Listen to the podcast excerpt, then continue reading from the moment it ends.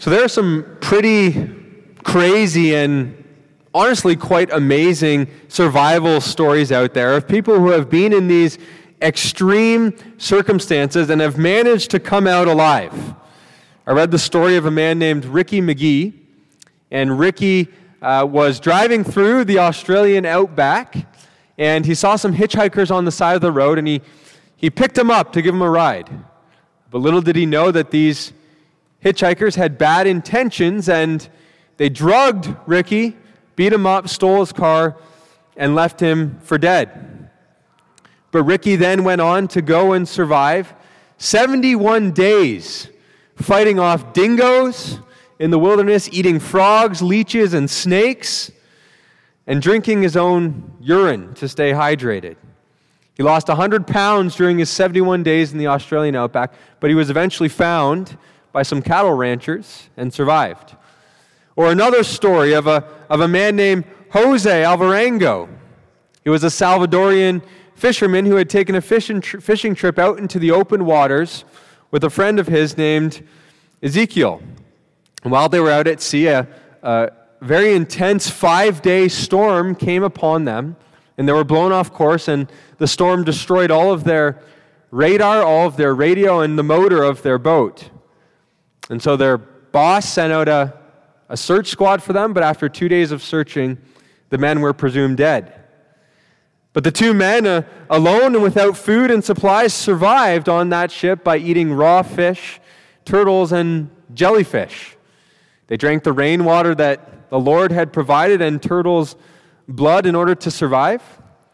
But eventually, one of them, Ezekiel, fell ill and passed away. And now Jose was truly alone on this boat. And after nine months of being by himself on this boat, he spotted a small island in the horizon and he abandoned his boat and swam to shore and was rescued. And he survived for a total of 438 days out on that boat by himself uh, in the middle of the ocean. Now, one thing, the reason, I, the reason I tell you this is one thing that I noticed from all of these survival stories who have, who have gone through these intense situations and managed to, to make it out, they all followed a few simple principles if they were going to survive. Those principles were they needed to get food, they needed to get water, they needed shelter, and they couldn't give up hope. And if they were able to maintain these things, they would be able to survive long enough that someone would come along and would rescue them. And the reason that I mention that is because Today, I want to give you a few simple principles for how you can survive. And not survive time out in the, the wilderness, but how you can survive the Christian life. Which, if we are honest, it can often feel like at times we are out in the wilderness. Like we are out there in the midst of the storms, wondering if we are going to make it to the end or not. You know, trial after trial after trial seem to come barreling at us with no end in sight. As soon as we might you know, get a victory in one area, you know, maybe have a, have a success in a relationship or have a success uh, and, and we're struggling financially and the Lord blesses us. We, we get this reprieve from pain, but then all of a sudden, another hardship just comes our way. And it's easy to lose hope. It's easy to lose faith. It's easy to just throw our hands up and say, I'm done with it. I'm done with this. This is too hard, and I can't do it anymore. If that's you this morning, if you've been in the midst of a storm for a long time, or, or in, in the midst of all of these little storms continually coming and hitting you, know that you're not the first Christian to say, I'm ready to throw in the towel. And you're not the last Christian to do that either. Psalm 55 the words of David as he's surrounded by his enemies, experiencing the storms of life, I think is, is some words that we can all really resonate with. You know, how often do you feel like this, what he says here? Oh, that I had wings of a dove.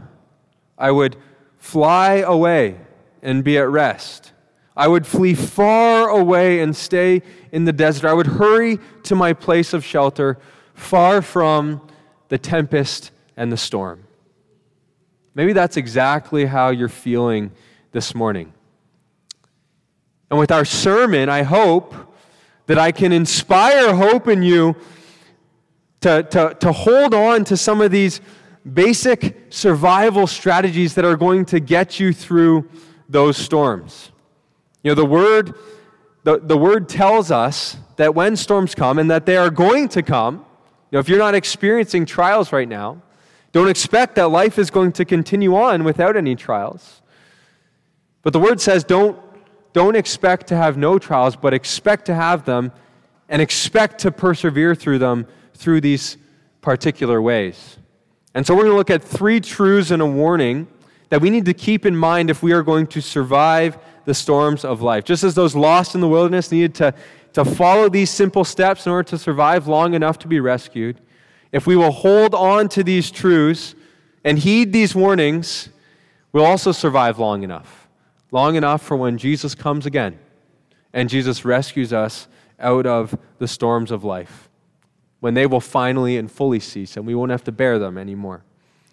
And so, if you're not already there, you can turn in your Bibles to Luke chapter 8, verses 22 to 25, and I'll read our passage this morning.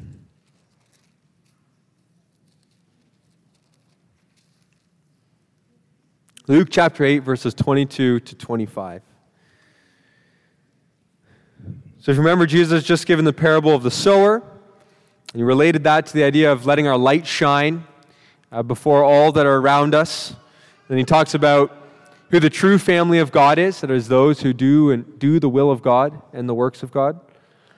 And now, after he's done ministering there, he says this to his disciple, or this, this is what is recorded for us. One day, he got into a boat with his disciples, and he said to them, Let us go across to the other side of the lake. And so they set out. And as they sailed, he fell asleep. And a windstorm came down on the lake, and they were filling with water and were in danger. And they went and woke him, saying, Master, Master, we are perishing. And he awoke, and he rebuked the wind and the waves and the raging waves, and they ceased, and there was calm. And he said to them, where is your faith? And they were afraid, and they marveled, saying to one another, Who then is this that he commands even winds and water, and they obey him? This is the word of the Lord. So, as I said, this morning we're going to look at three truths and a warning for surviving the storms of life. Now, quickly, these truths are not exhaustive meaning that uh, these are not the only truths that we need to know to survive the storms of life. There's more out there.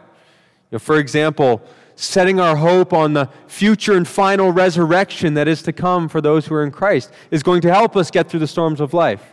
Setting our minds upon the heavenly city, setting our minds upon the coming of Christ, linking hands with our fellow believers as we, as we continue on this difficult race together. All of these things are also going to help us survive the storms of life. But what we're going to focus on is, is the truths that we see in this passage that's before us. And those three truths are this the first truth is this that God sometimes sends us into storms. God sometimes sends us into storms. That's the first truth. The second truth is that God understands us and is with us in the storms. And then the third truth, and the most important truth, is that God is sovereign over all the storms. So these are the three truths that we need to hold to for survival. And then before we finish, there's also one warning that's given. And that warning is this that storms can cause you to forget those three truths I just told you about. Storms can cause you to say, none of those, I, I can't believe those to be true right now. And we'll get to that at the end of the sermon. So, first, our first truth God sometimes sends us into storms. Look at verse 22. One day he got into a boat with his disciples, and he said to them, Let us go across to the other side of the lake. And so they set out. And so Jesus and disciples have been ministering near the area of the Sea of Galilee, and Jesus decides that he would like to go into the boat and to cross over uh, to, a, to a town on the far side of the lake. And at that moment, the sea that they're looking out to is, is calm. Or else the disciples, some of them being experienced fishermen, would have said to Jesus, What are you, crazy, Jesus? There's a storm going on. We're not, we're not going to go out in the middle of a storm into sea. That's, that's a one way, one way ticket to death. And also remember, you know, at that time, besides what you can see in the sky, you can't predict weather patterns in the same degree that we are able to today. You know, I can pull up my phone and I can look at whether or not it's going to rain 14 days from now. Now, whether that's accurate or not is another discussion. Most of the time it's, it's not, but that's besides the point. The point is, the disciples are entering what appears for them to be a calm sea. But an unexpected storm can, can sneak up very quickly in this area and can put you in great harm if you're out at sea. And so I don't think the disciples know that a storm is coming. But I think the, the better question is does Jesus know that a storm is coming? You know, Jesus is the one who initiates the trip across the lake. Was he unaware that a storm was coming, that the disciples and himself would be at risk? Or did he know that the storm was coming and still send them out anyway? Well, I find it highly unlikely that Jesus didn't know that the storm was coming. Jesus is all knowing. We've, we've already seen him read the minds of men to know the thoughts of men, what they're thinking just to themselves. And so surely he knows that a storm is coming. And yet, instead of saying, hey guys, I just want to let you know, I just want to tell you, I want to spare you the trouble of this storm, a storm is coming, and, and I said we should go out, but we should actually wait, and then we should go after the storm passes. No, he says to them, let's get into the boat and let's go. And that leads to the first point of the sermon that God sometimes sends us into storms. Now, that immediately raises a question, and that is why would God do that? I mean, storms are, are scary, they're dangerous. We could perish or we could get hurt. I thought God loved me.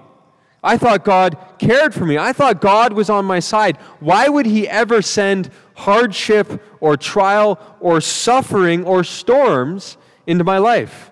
That doesn't seem to be compatible with what I know to be true about God's love and God's care for me. Well, it's a good question. And thankfully, God's Word has a ton to say on this topic.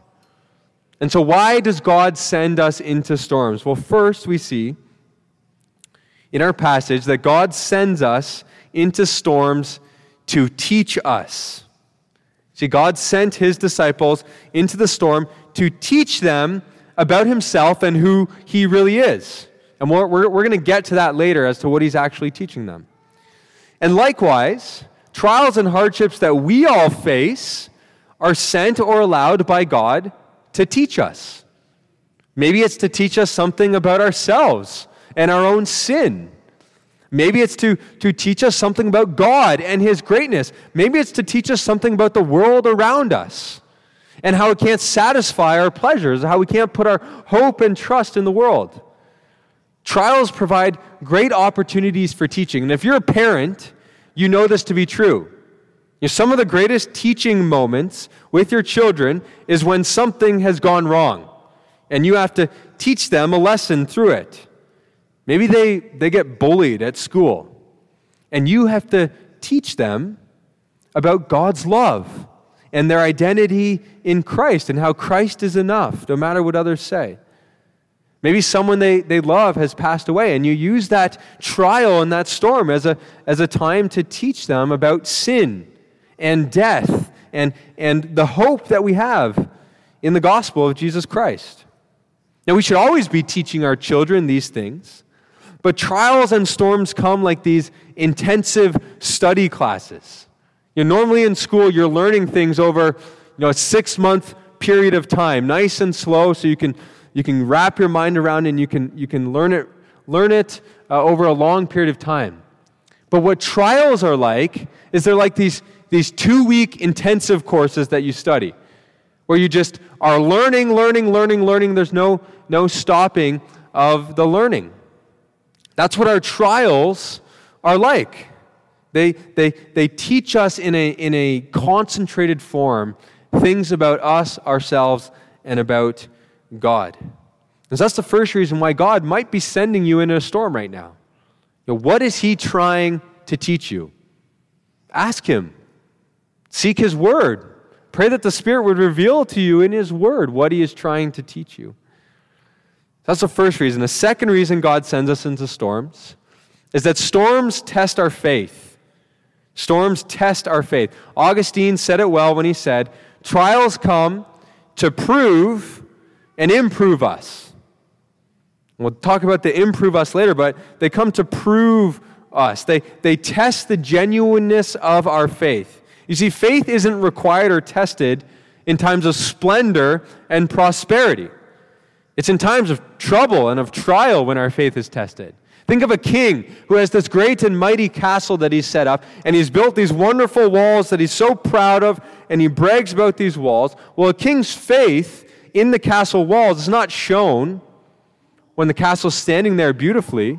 His faith is shown is when the, is when the enemy is marching down towards his castle and they're bombarding the castle walls. If he runs and he flees, it shows he didn't have any faith in the castle walls. If he stands there and holds his ground, he has faith in the walls that are before him. And the same is true for the Christian.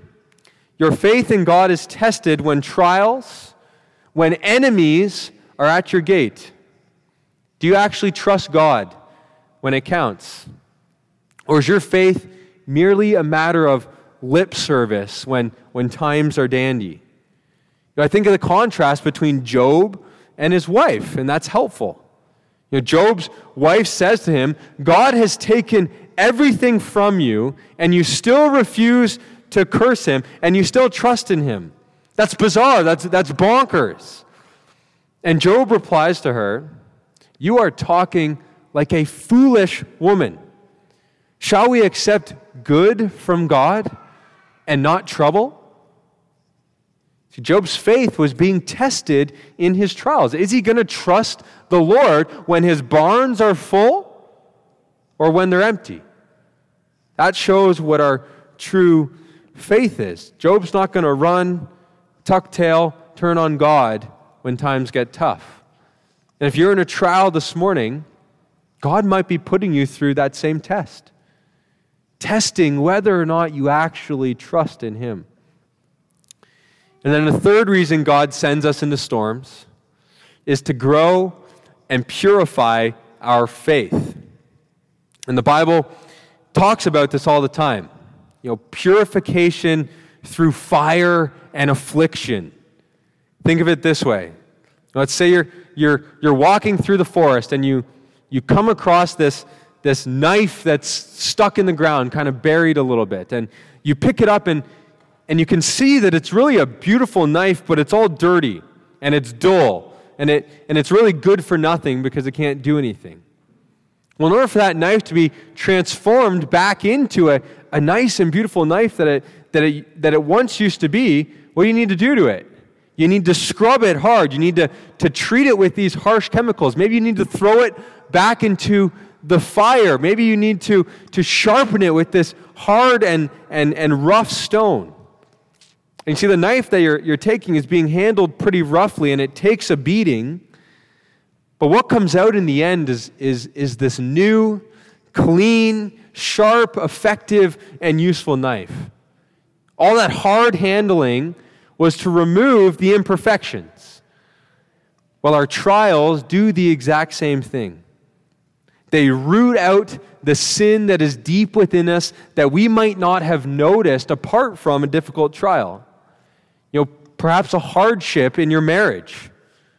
And that hardship in your marriage is revealing that maybe you're a lot more selfish than you actually thought you were.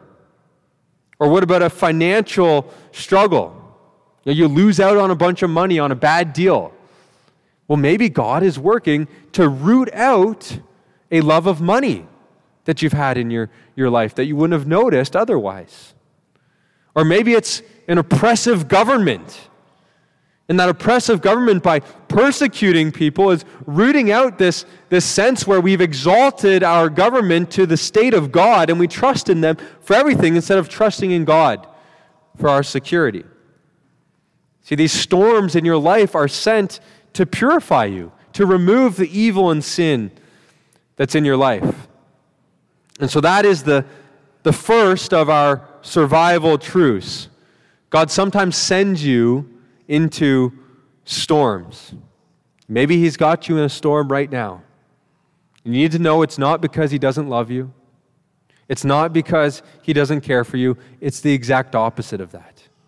He disciplines those whom He loves, He refines those whom He cares for. And so, look how He is trying to teach you, to test you, or to purify you more into the image of Christ through whatever storm you might be in. So that's the first truth. Now, moving on to the second truth to help us survive the storms of life. And that is that God understands and is with us in the storm. Look at verse 23. And as they sailed, he fell asleep, and a windstorm came down on the lake, and they were filling with water and were in danger. Now, Luke here, as well as Matthew and Mark in their Gospels make sure that we know one very interesting fact about this whole endeavor on the boat and in the storm. And that is that Jesus is sleeping on the boat. That all of this is going on, the storm is raging, and Jesus is taking a nap. Now, why does he want us to know this? Why, why do they mention this in all of the accounts? To be, some people might, so there's certain miracles or things that happen where, where people who doubt the Bible will be like, well, that was probably true because it's a little bit of an embarrassing moment for Jesus. This is one of those. You know, so why, why is, why is, is are, are the authors mentioning that, that Jesus lying there tired and asleep? And I think the primary reason is because it's meant to show us the humanity of Christ. The humanity of Christ. And let me develop this a little bit. You see, Jesus was a man, just like you and me, who needed to rest. He was someone who got weary from doing the work of the ministry and from traveling around. He was someone who got hungry and who needed to eat. He was someone who got sad and who cried at times. He was someone who got angry and disappointed with what he saw around him. You know, he experienced all of these things that, that we experience as humans. And now, why is that important for us to understand that Jesus is a man like us? Well, because if Jesus is a man like us, you can know that he understands you, that he understands the temptations that you face, that he understands the pain that you experience, maybe in your body and in your soul, that he understands what abandonment feels like. He understands what it is like to have all of his friends leave him and not care about him. He knows what it's like to live in a sinful world. And that is meant to give us comfort. You probably don't think about this very much, but being understood is very important to us. You know, we really desire as a people empathy. We're drawn to empathy. We're drawn to empathetic people who are going to understand us and know what we're walking through. You know, if a rich man comes up to a poor man and says, I know what it's like not to get everything I want. I, I needed to buy a new car, and I had to buy a Toyota instead of a Tesla. You're not going to, I would probably take the Toyota, but that's a different point. But the poor man is going to laugh at him and say, You don't understand what it's like. You don't understand what it's like to have to struggle to put a meal on the table for your family. You have everything that you could ever want. You don't know me. You don't know what it's like to suffer you can't understand. But Jesus, and, and, and if Jesus was just God, then we could maybe say that. We could say, Jesus, you don't understand what it's like to be tempted by sin. God can't be tempted. You don't understand what it's like to have your body be ached with pain for years and years and years. You don't understand what it's like to have people leave and abandon you. But Jesus can say, I, I understand exactly what all of those things feel like. I took on the form of a man and I took on the form of a servant, and now I understand you and I know exactly what you are feeling in every circumstance you find yourself in. You see, Jesus completely understands all the emotions that go running through your mind, all of the non sinful emotions that go running through your mind when the storms of life come. Hebrews 4, verse 15 to 16 says it beautifully. For we do not have a high priest who is unable to empathize with our weaknesses, that is, the weakness of being a man or a woman. But we have one who has been tempted in every way, just as we are, and yet he did not sin. Let us then approach God's throne with grace, God's throne of grace with confidence, so that we may receive mercy and find grace to help us in our time of need. Loneliness, injustice, pain, rejection, disappointment, temptation, all of these things, Jesus understands it. And so if you've ever struggled with these, if you ever think no one understands you and you're, you're, you're in these storms and trials alone, and your situation is unique and different, know that Jesus does understand you and that you can run to him for strength and grace to get through it. And also know this that Jesus is right there with you in the storms. Jesus is testing his disciples here by sending them into the storms, but doesn't just send them out on their own. Jesus goes with them. He is, he, there, there is never a moment where Jesus does not see you where you are. There's never a point where Jesus lets go of your hand as you're walking through the trial. Jesus' last words to his disciples, we can take and we can grab and, and, and claim them as our own, and that is that I am always with you to the end of the age. You are never alone, even though you walk through the valley of the shadow of death, thou art with me. And so that's survival truth number two that God understands you and that He is with you always. Now, moving on to our third truth and the most important truth that we need to know for survival, and that is that God is sovereign over the storm. God is sovereign over the storm. Look at verse 24 and 25. And they went and they woke him, saying, Master, Master, we are perishing. And he awoke and rebuked the wind and the raging waves, and they ceased, and there was calm. And he said to them, Where is your faith? And they were afraid, and they marveled, saying to one another, Who then is this, that he even commands the winds and water, and they obey him. See, what happens here is really what this whole story is all about. If you walk away from this sermon wanting to know what the main point is, this is it that Jesus holds all power over creation.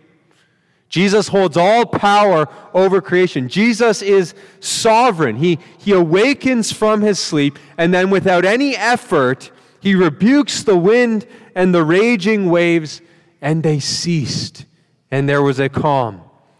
I'm not sure if we recognize how big of a deal this is, probably because we know this story so much. But the amount of power that it would take to completely dissipate a storm of this magnitude is astronomical. You know, I, I like to, like a little child, play in the waves at the beach, and sometimes I'll kind of try to get in the way of a wave and it'll smack into me, and I can't even stop one wave from getting to the shore, let alone all the waves of the sea and the wind along with it. And Jesus does this without a, a, a drop of sweat. And so the disciples, they're, they're right on track when they're standing there and they're afraid and they're marveling, saying, Who is this that he even commands the wind and the water and they obey him? No mere man can do such a thing. No mere man can speak to the waves and they answer his call. And so the obvious conclusion then is what? That Jesus is no mere man. He is a man, that he slept, that he eats, that he understands us. But he's no mere man. He is God Himself in the flesh. Job 38 asks a series of questions. God is, is talking to Job, and this is what he says. He says, Who shut the sea with the doors when it burst forth from the womb? Who made the clouds its garment? Who says to the waves, Thus far shall you come and no further? Who cuts a channel for the torrents of rain and a path for the thunderstorm? Who has storehouses of snow and hail saved for a day? And the answer is obvious it's not Job, it's not any man, it's God alone. And what Jesus does here shows us that that is exactly who he is. The very God of the universe, the universe that responds to every wish and desire of Christ. If you remember, I said earlier that God is teaching us stuff through storms and trials. Well, this is what Jesus is teaching the disciples here that He is the one true God, that He has control over all things, that even the mightiest earthquake, earthquake, the biggest hurricane, the most tremendous tsunami would take Jesus zero effort to stop. And if Jesus has power and control over, over these things, do you not think that he can handle what it is that you are going through? What, what, what you're going through might, might look really big, and it might actually be a really big storm. I'm not denying that. But remember who it is who is on your side the God who spoke and everything came into existence. The God who calls forth the mountains from the earth and draws the boundaries of the sea. The God who has an army of myriads and myriads of angels waiting to obey his call and his word. The God to whom all of creation bows. Believe me, believe me, he can handle, he can handle any storm that you are facing right now. If God is for us, what can, what can befall us apart from His will? God is sovereign over the storm. And so these are the three truths for, for surviving the storms of life. God sometimes is the one who sends us into storms. Yet, He doesn't send us alone because He understands us and He's with us. And of even greater encouragement, He's sovereign over that storm that we are walking into. But before we finish, I want to look at our last point. And it's not so much a survival truth as much as it is a warning to us. And the warning is this storms can cause you to forget these truths that we just talked about. Storms can, can, can trick you away from being able to survive them. And we see this with the disciples. They've, they've already seen Jesus do some amazing things. Jesus healed the sick, he's cleansed the leper, he has cast out demons, he's even raised people from the dead. The, the, the, disciples are, are witnessing all of these things happen with their very eyes before God. And yet, when the storm comes raging around them, they forget they forget who Jesus is. And Jesus rebukes them for it. He says, Where is your faith? Why are you so afraid? Why are you not trusting me and trusting in God? And that's so often true for us. You know, I, I imagine when I told you some of the truths, these three survival truths, you know, Jesus is God. Jesus is man. He understands you. Jesus is sovereign. None of you are like, wow, that's a brand new truth that I've never heard before. That's, that's amazing. I didn't know that. No, we all know that. That's Sunday school answers. The problem is not knowing it, but believing it and holding fast to it when it actually matters. Or not letting other things cloud out what we know to be true. See, we're not always logical thinkers when we start to face trials. I know that that's true of me. J.C. Ryle says it well. He says, Sight, sense, and feeling make men very poor theologians. And so, what we need to do in the trials, we need to step back out of the emotions of the situation, and we need to remember the truths of God's word. Now, I'm thoroughly convinced, thoroughly convinced that if I, if you lived in accordance with what we know and believe to be true about God, we have no reason to fear. We have no reason to worry or be anxious about what's going on around us in the world. Now, if I just took the two premises that God desires to do what is best and that God is able to do what is best, those two truths should result in me never getting anxious and never being afraid. But I'll be the first to admit sometimes I still get anxious. Sometimes I still get afraid when the storms come. So, what does that mean? Well, it means that I am I'm starting to forget, or I'm starting not to believe one of those truths. I either think that God is not able to work all things for the good of those who love Him, or that God doesn't desire to work all things for the good of those who love Him. But we know that neither of those are true. And we can't let the storms cloud our thinking of what we know to be true about God and His Word. And that's why it's really important for us to be in a good place with God and have a good understanding of God before the storms come. You see, you don't start preparing as the storm is hitting. And when the storm's there, you're in survival mode, you're not in preparation mode. And so you might not be walking through a storm right now, in which case you need to be preparing. You, know, you need to know the promises of God that you can cling to and trust in. Some of them, like, like, like not a single sparrow falls apart from his will. Think of that. Not a single sparrow falls apart from the will of God. Surely he cares more about you than he does about the sparrow. Or how about this that God is working all things for his good? Not just some things, not just the, the good times, all things, and that includes the suffering and the storms he leads you into. Or how about this that God disciplines those he loves? God loves you enough to send you into a storm. I love my children enough that I'll discipline my children. God loves us enough that he disciplines us.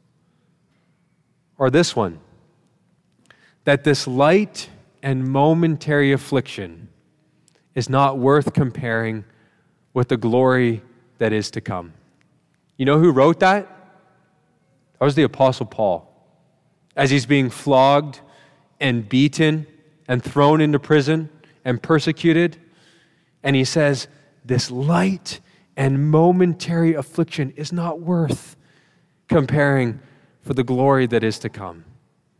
See, storms can prevent our survival if we're not prepared for them.